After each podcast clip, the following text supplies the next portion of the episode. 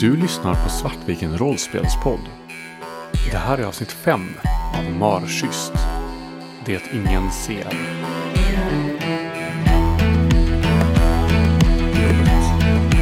Varje minut har känts som en evighet. Tråkiga möten har avlöst varandra och meningslösa konversationer med kollegor under rasterna har förpestat hela din dag. Men imorgon är det dags för klassåterträffen. Elias, det är tankarna på att det har varit en dag, tuff dag, så olidlig för dig. Du ska träffa dina klasskamrater för första gången på närmare tio år. Hur känner du inför det? Jag känner en... eh, Minnena från eh, den här sista tiden i gymnasiet är fortfarande ganska så färska. Och det kommer kännas väldigt konstigt att kastas in i, i den världen igen. Jag har tillbringat väldigt många år med att lägga den bakom mig. Även om det kanske inte är möjligt. Hur har du hanterat den här förlusten av, av Yoshiko? Som ju var någon slags vändpunkt för, för er alla. Robin sa ju att det var mitt fel. Och det är någonting som verkligen har stannat hos Elias. Och han tror på Robin. Han trodde på Robin då. Och någon liten del av honom, oavsett hur liksom, irrationellt det är, tror på honom nu. För att det är ju väldigt många andra saker som är Elias fel. Det känns rimligt att även det här skulle vara det också. Jag har ju ändå levt större delen av mitt liv med att veta att någonting är, är fel på mig. Så att det passar in i den bilden. Hur har du hanterat de här skuldkänslorna du har haft över att vara den som orsakat till viss del att Yoshiko försvann? Jag har hanterat dem så som jag hanterat alla sår och skador från min barndom. Genom att eh, först egentligen inte hantera dem alls utan bara eh, acceptera att det, det är så. Att det är, någonting, det är någonting fel på mig och dåliga saker händer runt omkring mig därför att jag är dålig. Och sen efter ett tag, eh, det var ju också någonting annat som hände under den eh, alltså klassresan. Och det var ju när Yoshiko skrämde mig på natten där. Och jag trodde att det var en eh, stort, en stor best som hade kommit för att ta, ta slut på mig, jag, döda mig. Det var en sekund där då Elias upplevde det som väldigt skönt. Och han har lite tagit fasta på den, den känslan och det har blivit en slags eh, tillflykt till honom. Att han eh, återvänder till den här processen av att acceptera död. Och med tiden så har han utvecklat, han har utvecklat olika strategier för att hantera den här alltså skulden och eh, tyngden från hans barndom egentligen. Genom att återvända till den känslan. När du kommer hem efter jobbet till lägenheten, huset, hur är det du och Rickard bor? Vi bor ganska fint. Jag är ändå ganska så duktig på det jag gör. Jag är ju programmerare då. Och jag har ett ganska bra jobb på Spotify tänker jag. Jag har en ganska bra lön. Och det har även eh, Rickard. Jag tänker Rickard eh, arbetar med något lite mer alltså människoinriktat. Kanske någon form av så här projektledning eller till och med kanske någon form av HR-tjänst. Där han sitter och, för Rickard har ju verkligen en bra hand med människor. Han är ju en, en människokännare. Och en sån här, du vet, sprudlande, glad, spontan människa. Vilket Elias inte är. På många sätt är vi verkligen som, som motsatser. Elias är ju väldigt nöjd med att, att gå till jobbet på sin utsatta tid. Jag är i princip aldrig sen. Jag sätter mig i mitt mörka rum, gärna så mörkt som möjligt, och kodar. Vissa dagar går jag inte ens ut och käkar lunch med de andra, utan jag har med mig min lilla matlåda som oftast består av ganska så nyttig mat, för jag tränar ju. Och sitter kvar och, och kodar vid mitt, vid mitt skrivbord. Så jag är ju lite så här en, en, en eh, så arbetsgivares eh, stora dröm. Jag är väldigt effektiv, jag, jag går verkligen in för det jag gör och jag har en, en enorm arbetsmoral.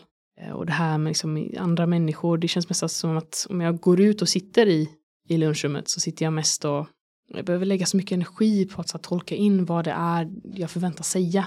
Jag vet att det finns vissa saker som, som vissa typer av svar som man förväntas ge på olika grejer. Att eh, man förväntas vara intresserad av eh, vad de har gjort i helgen och man förväntas ställa vissa typer av följdfrågor. Och Elias är ju egentligen absolut inte intresserad av andra människor på det sättet. Men han har lite listat ut hur man för sig ändå.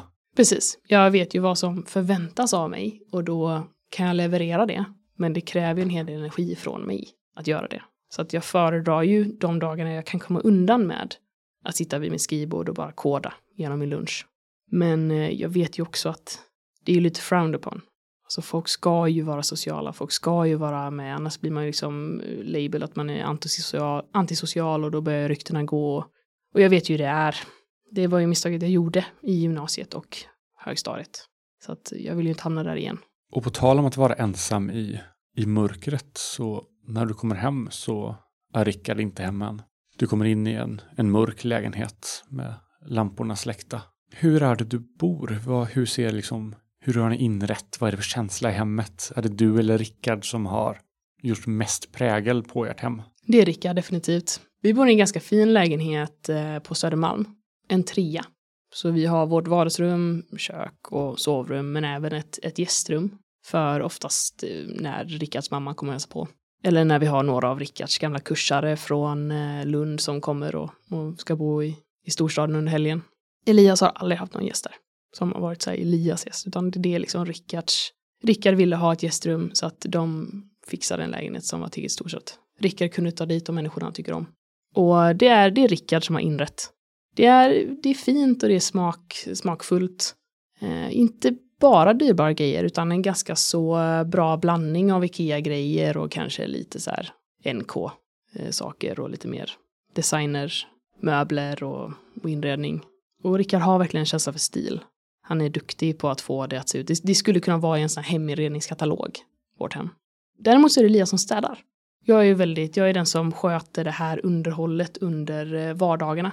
Och jag tycker det är ganska skönt. Precis som samma sätt jag tycker det är ganska skönt att sitta och koda hela dagarna så tycker det är skönt att komma hem och torka av ytor och göra rent i köket och dammsuga lite. Så att vårt hem är väldigt fint och i princip alltid väldigt, väldigt rent. Du är väldigt rutinbunden, låter det som. Du har dina rutiner och du städas när det ska vara rent, du städar när du ska städa och så. Kanske inte nödvändigtvis att jag är jätterutinbunden, men, men jag finner ett väldigt lugn i att göra små meningslösa sysslor.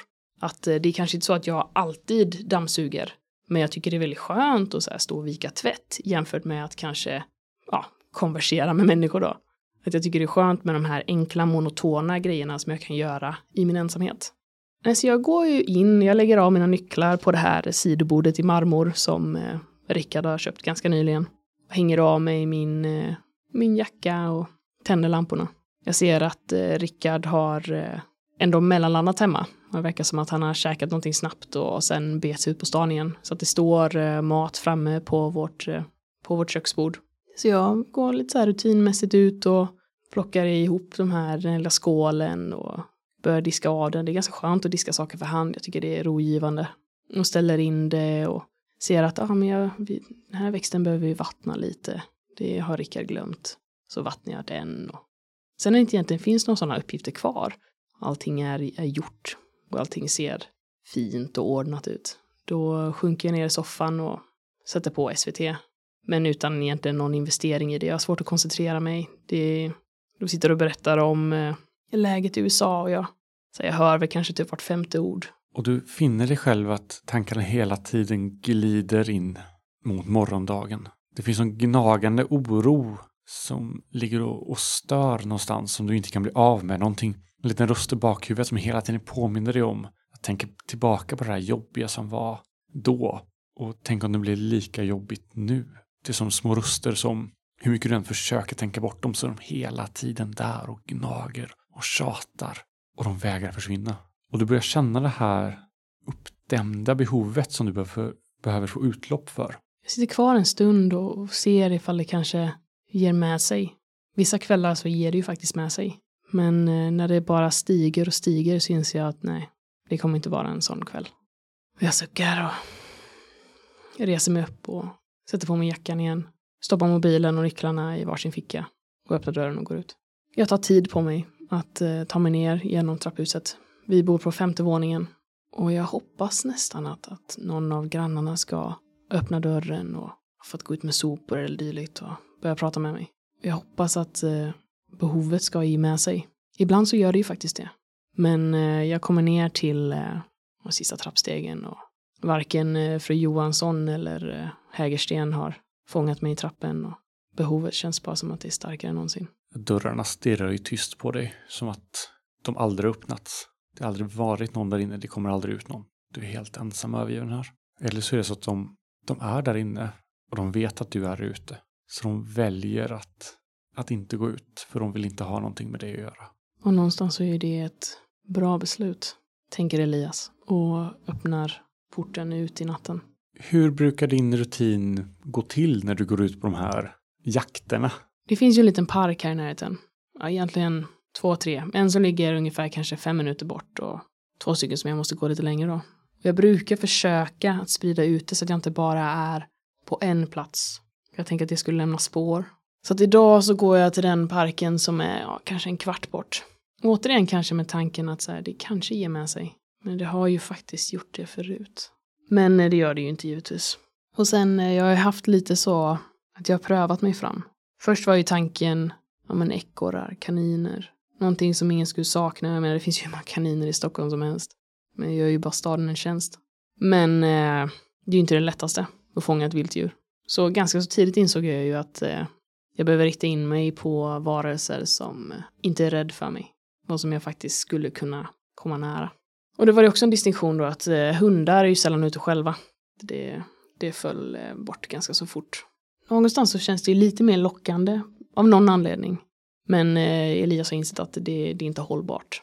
Så att det han har landat i efter fyra, fem år som han har hållit på med detta, det är katter. Södermalm har många katter. Jag kommer fram till den här parken och det finns en del eh, parkbänkar som står i lite mer eh, avskilda delar. Där eh, det inte finns en så befolkad gångväg som går nära förbi. Och som har en del buskage och så runt omkring sig. Det är lite kuperat och det finns lite vad kan det, mindre kullar och så. Det är typ två, tre stycken sådana parkbänkar.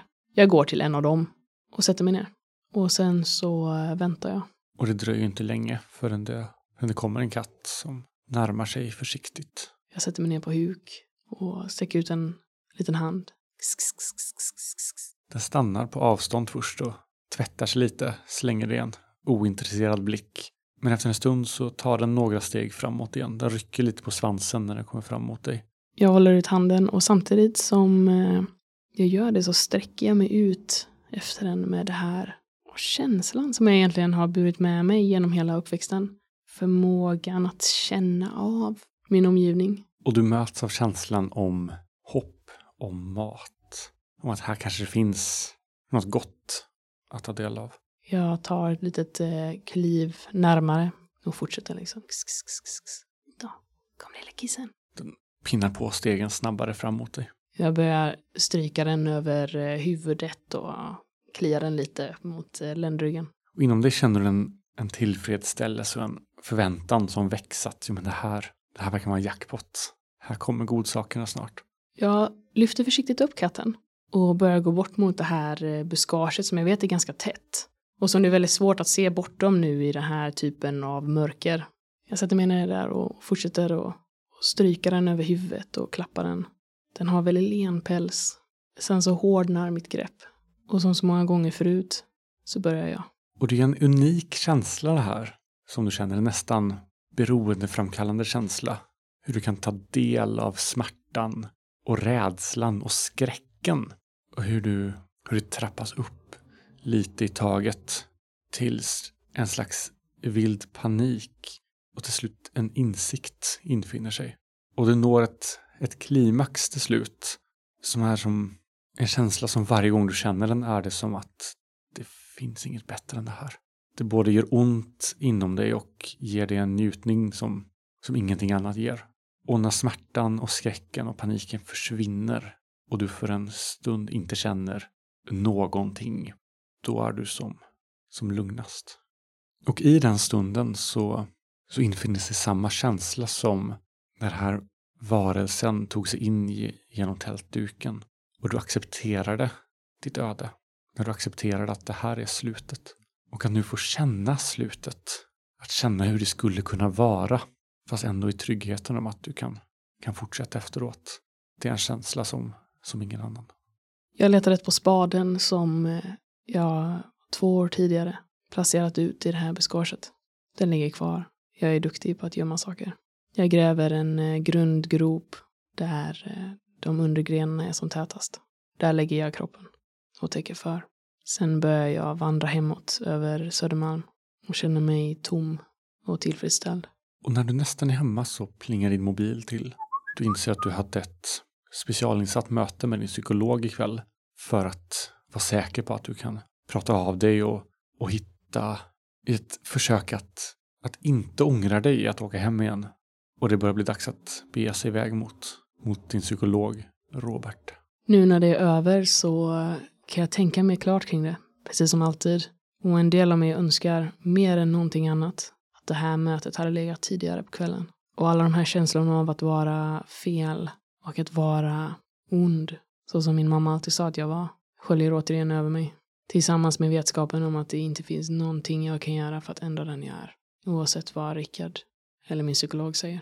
Jag går eh, mot psykologen med eh, samma typ av eh, inställning som jag går med till lunchrummet. Jag vet vad som förväntas av mig och jag är redo att spela den rollen. Psykologens mottagning är hemtrevlig. Han tar emot i sitt hem och har ett särskilt rum där han tar emot sina patienter. Det finns en särskild doft här som alltid känns så familjär nu för tiden. Vad är det för doft som han har här? Robert är väldigt fäst vid eh, chai-te. När Robert öppnar dörren så möts du mycket riktigt av doften av, av chai-te som, som slår emot dig. Han tar din, din hand och... Elias, vad trevligt att du kunde komma. Tack så mycket för att du kunde ta emot. Det betyder mycket för mig att... Ja, du vet ju hur, eh, hur jobbet det här är för mig. Så att jag, jag uppskattar verkligen det, Robert. Han tittar upp på dig. Han är en kort man med runda glasögon och en rätt rejäl mustasch. Han leder in genom sitt hem. Det är väldigt ombonat och det står, det finns mängder av fotografier på hans familj och släkt och bokhyllor som täcker stora delar av väggarna. Och Robert är ändå en av de personerna som Elias tycker är helt okej. Okay. Han har ju inte mycket till övers för människor. Den enda han egentligen är riktigt fäst vid det är ju Rickard. Men Robert är snäll och han har varit snäll mot Elias. Och han menar väl. Sen att han tror att han på något sätt ska kunna rädda honom, det är ju, det vet ju Elias att det är ju dömt att misslyckas. Men han uppskattar ändå att Robert tror att det går. Slå dig ner. Vill du ha någonting att dricka? Kaffe, te, vatten, juice? Ja, gärna lite vatten om du har. Springer iväg och hämtar. Kommer tillbaka med ett glas vatten och ställer vid dig. Tack så mycket. Sen slår han sig ner i sin fåtölj som han alltid sitter i. Och han har både en fåtölj och en soffa där du kan sitta. Även en, en saccosäck på golvet som man kan sitta i om man vill. Jag sätter mig som alltid i den här fåtöljen och sitter ganska rakryggad. Jag sjunker aldrig ner i den utan jag sitter alltid i den fåtöljen när jag är här och jag sitter alltid utan att min rygg eh, nuddar ryggstödet. Så väldigt så här rakt och, och propert. Och... Det var imorgon som du åker hem till Uddevalla va? Ja, precis. Ja, tåget går väl vid nio tror jag. Hur känns det? Har du kommit över de värsta orosmomenten nu? De du nämnde när vi pratade senast? Ja, nej men det känns som att jag kommer kunna hantera det. Det känns ju givetvis jobbigt att återbesöka den här kontexten som vi var i när Yoshiko försvann. Men jag tror att, ja men som, som Rickard säger, jag tror att det kan vara bra för mig att ändå försöka sätta mig tillbaks in i den situationen eh, och potentiellt utforska vad det var som faktiskt, ja, vad jag kände då. Det kan vara nyttigt att återvända till eh, traumatiska platser för att inse att det bara är minnen. Det är inte farligt längre.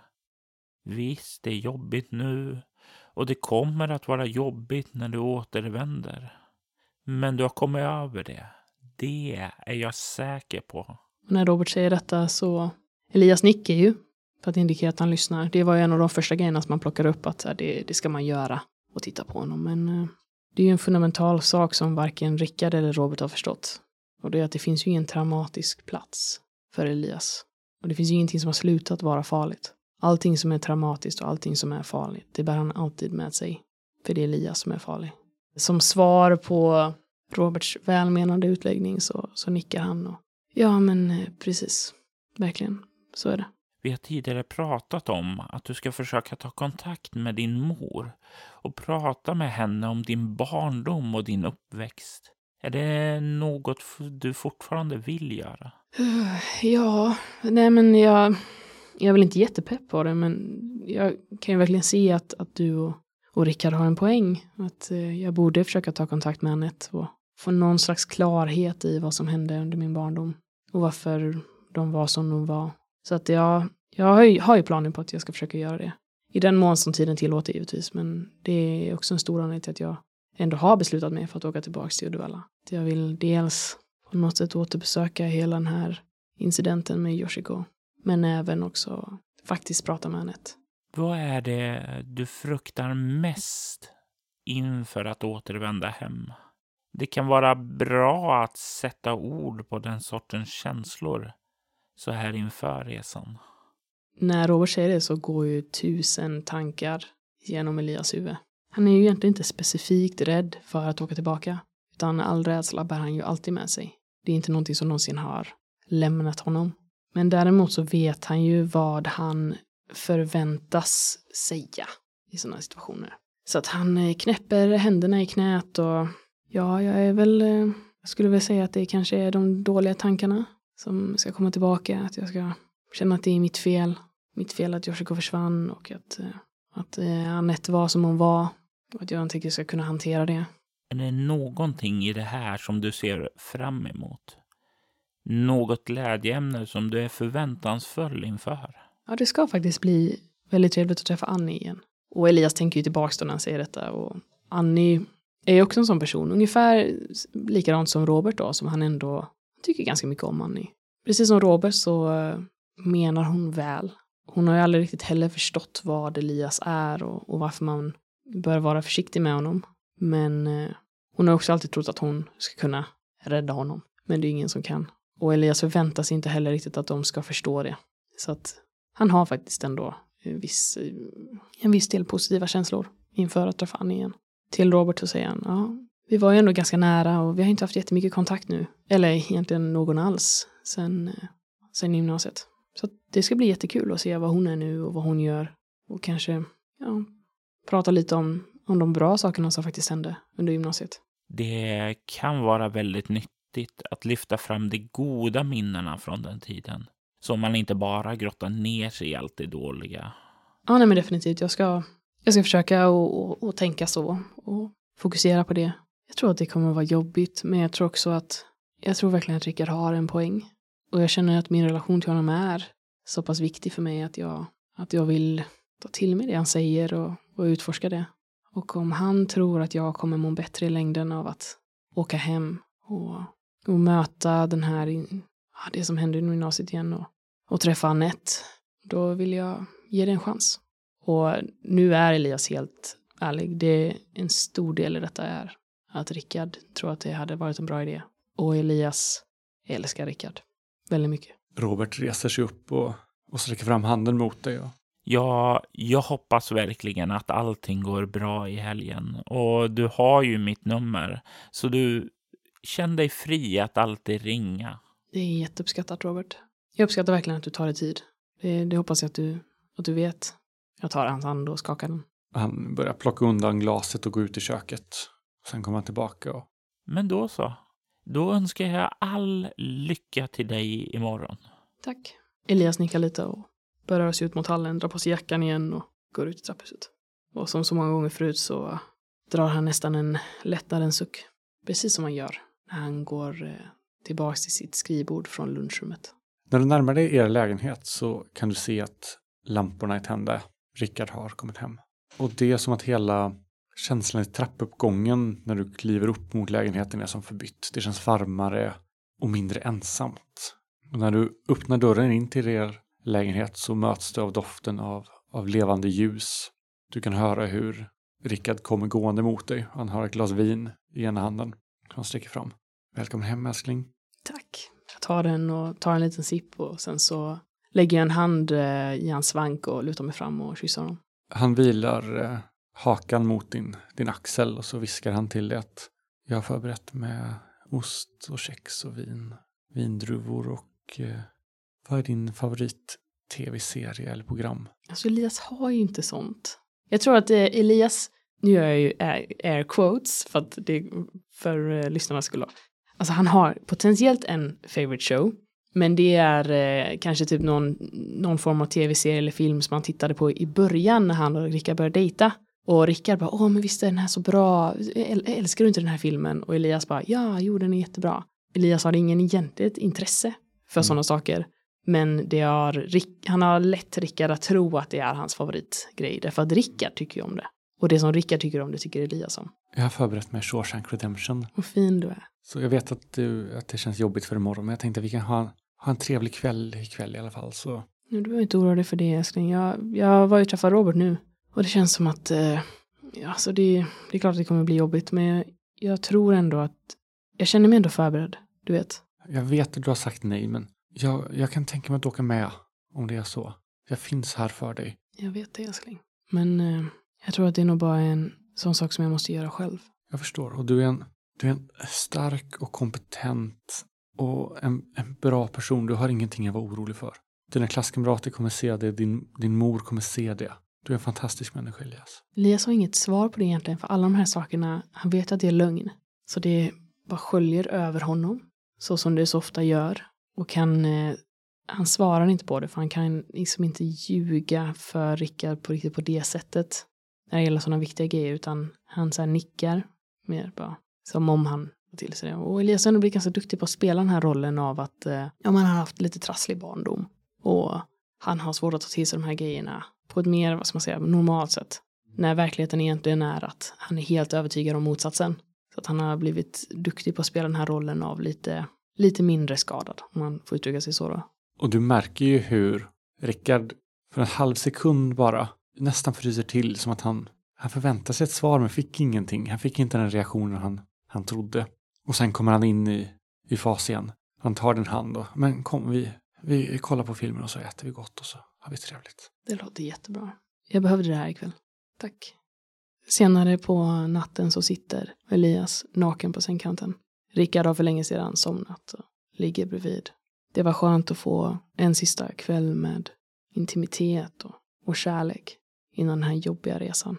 Elias har svårt att komma till ro och sova. Han kan inte sluta tänka på, på skogen, på Yoshiko och på Annette och allting hon brukade säga.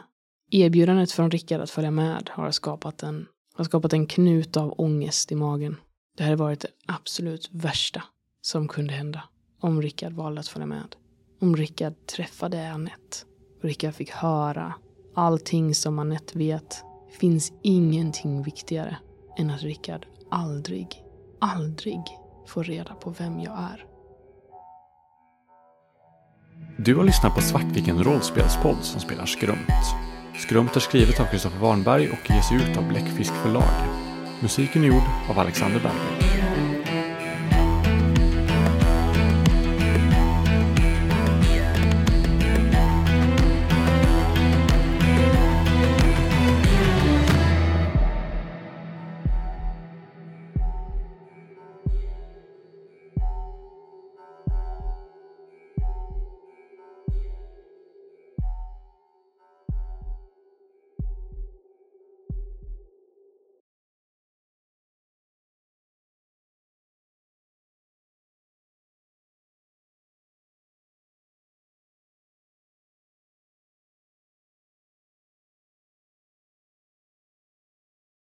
Nu ska du få möjlighet att reflektera lite kring din rollperson. Och det du kan reflektera kring är ditt agerande, din identitet och dina relationer.